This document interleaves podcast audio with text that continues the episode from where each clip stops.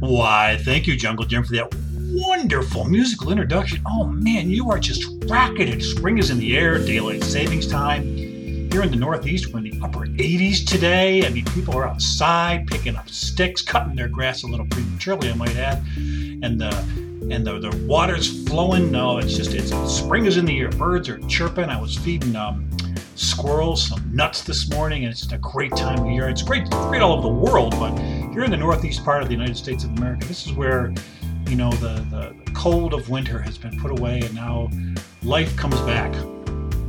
What a wonderful time! Hope everybody had a great Passover and Easter. We're still we're still in uh, Easter weeks, I believe. But uh, hi, this is Tim Mahar. That's Jungle Jim over there. Wait, Jim, Jungle Jim, wake up, buddy boy. Wake up. There you go. There you go. Beautiful, beautiful music introduction. I mean, those fingers are just magical. I hope they're licensed.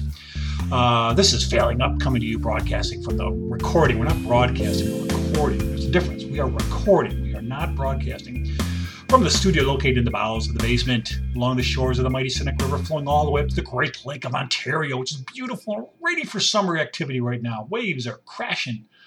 Feeds that mighty St. Lawrence Seaway past 1,000 islands. Going to be rocking up there, not just freighters now, but recreational activity, boats and skiing and all kinds of stuff flows north, one of the few rivers that flows north all the way out to the Atlantic Ocean, right around the world.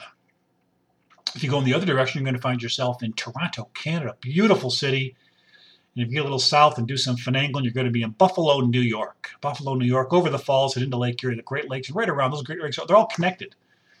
You know, you can start in Ontario and find yourself all the way in Superior. You can be in Superior, Ontario, all the way out to the Atlantic. It's amazing. It's just amazing, those Great Lakes. So how are you doing, Jim? You okay?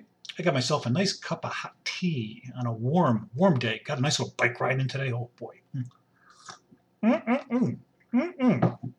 I'm into this tea kick. I don't know why, but two for tea and me for you. And anyway, I'm Tim Mars, Jungle Jim. Hey, a lot going on, Jim. Can you believe it, Jungle?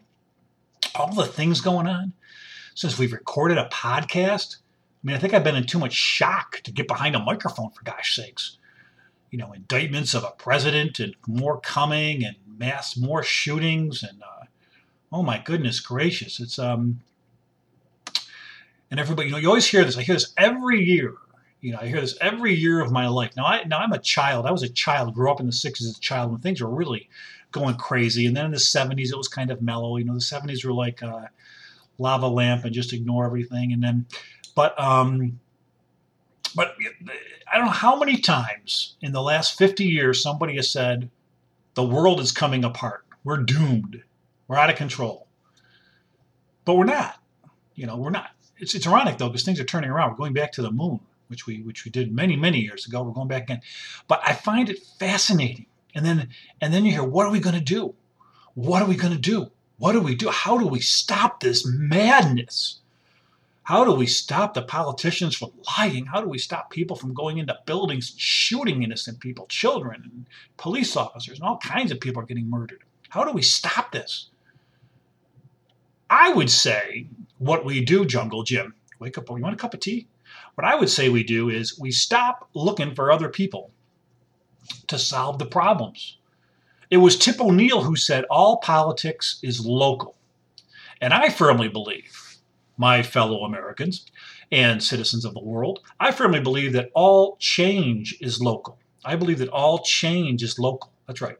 So, um, no matter, um, instead of looking for this magic wand, instead of looking for our leaders, because our leaders just are, there are some good leaders, you know, and, and, and, you know, uh, I'm not going to rag on the entire Republican Party, although I think I think they do deserve a little because they are um, uh, not stepping up and calling things out. I think they cowered behind the fact, and this happens on both sides. So I'm not just going to pick on one side, but this happens where uh, leaders who are elected officials cower so they can get reelected because what they're more concerned about, in many cases, not in all cases, is being reelected.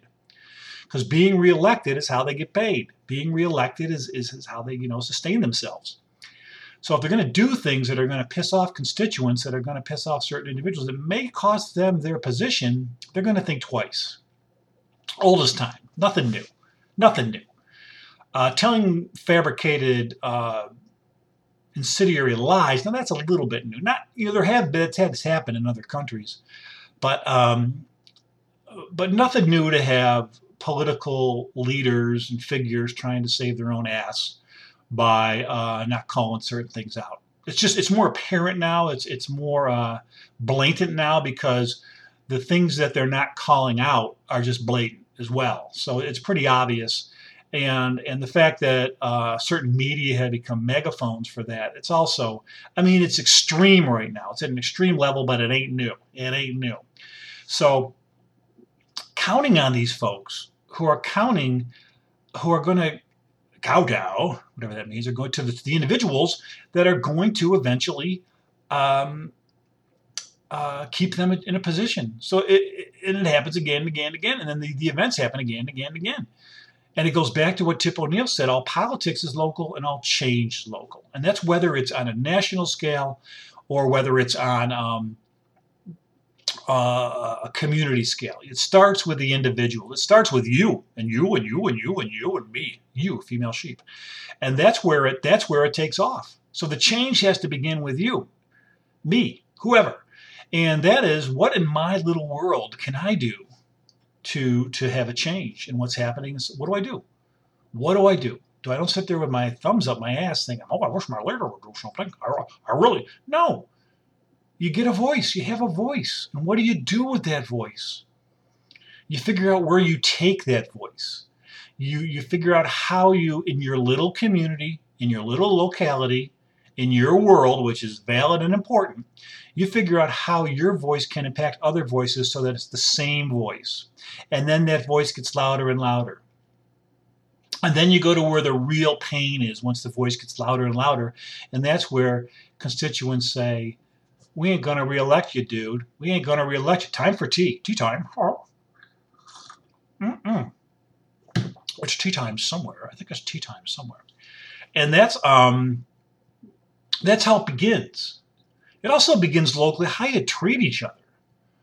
You know, if you see signs of somebody's to snap, or if there's a situation, you see that, or or or, or why would you why would you support lies and and, and incendiary rhetoric and, and that kind of stuff? And you have to dig down. And you say, hmm, that 34% will never be changed. Well, they'll never be changed if they're not heard. And whether or not they're heard and you like what they say, they have to feel heard. Herd those sheep. And once you are heard and you hear and they feel listened to, then they may just decide. Maybe they won't. Maybe they will. I don't know. But it all starts, and you know, that goes true for business. You know, people, oh boy, I got to go, you know, things here really suck. I'm working at this job. Things suck. Things really suck. I can't believe you know, the boss is having me do this. I can't believe we can't do this. I can't believe we can't do, I can't believe they're coming down on me. Man. Again, it begins with the individual. It begins, you know, what, who's leader? Everybody's talking about leader, leadership, leadership. I'm so sick of hearing about leadership.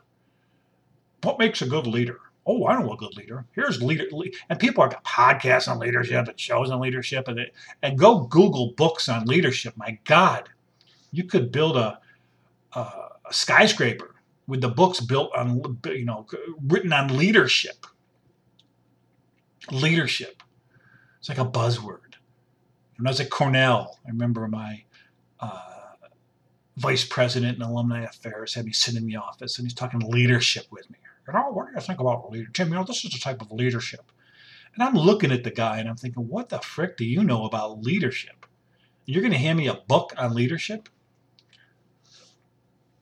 If you knew anything about leadership, I'd be respecting you. And you wouldn't have to hand me a book on leadership. You would talk about your experiences. You would talk about situations where you had to lead, uncomfortable situations where you had to lead, situations where you had to motivate individuals to achieve a certain objective, individuals where you felt like your agina was coming out of your ears and where you're about to hurl and you were dripping sweat. Situations where you had to make decisions and you didn't know which way it was going to go and but you got people to back you and if it went one way they were going to celebrate and be winners and if it went the other way you were shit out of luck cite me those examples but don't tell me about leaders and leadership and the characteristics of leadership i want to throw up i want to throw up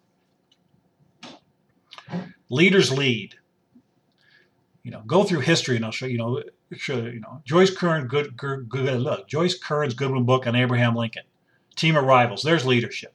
13 Days, there's leadership. Bobby Kennedy's book. There's leadership. Show me examples, you know? I don't need to have some somebody teach me about leadership. Show me leadership.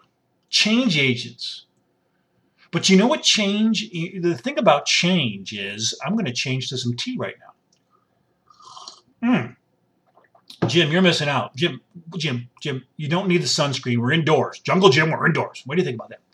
The thing about change, and the biggest thing about change, is it takes courage.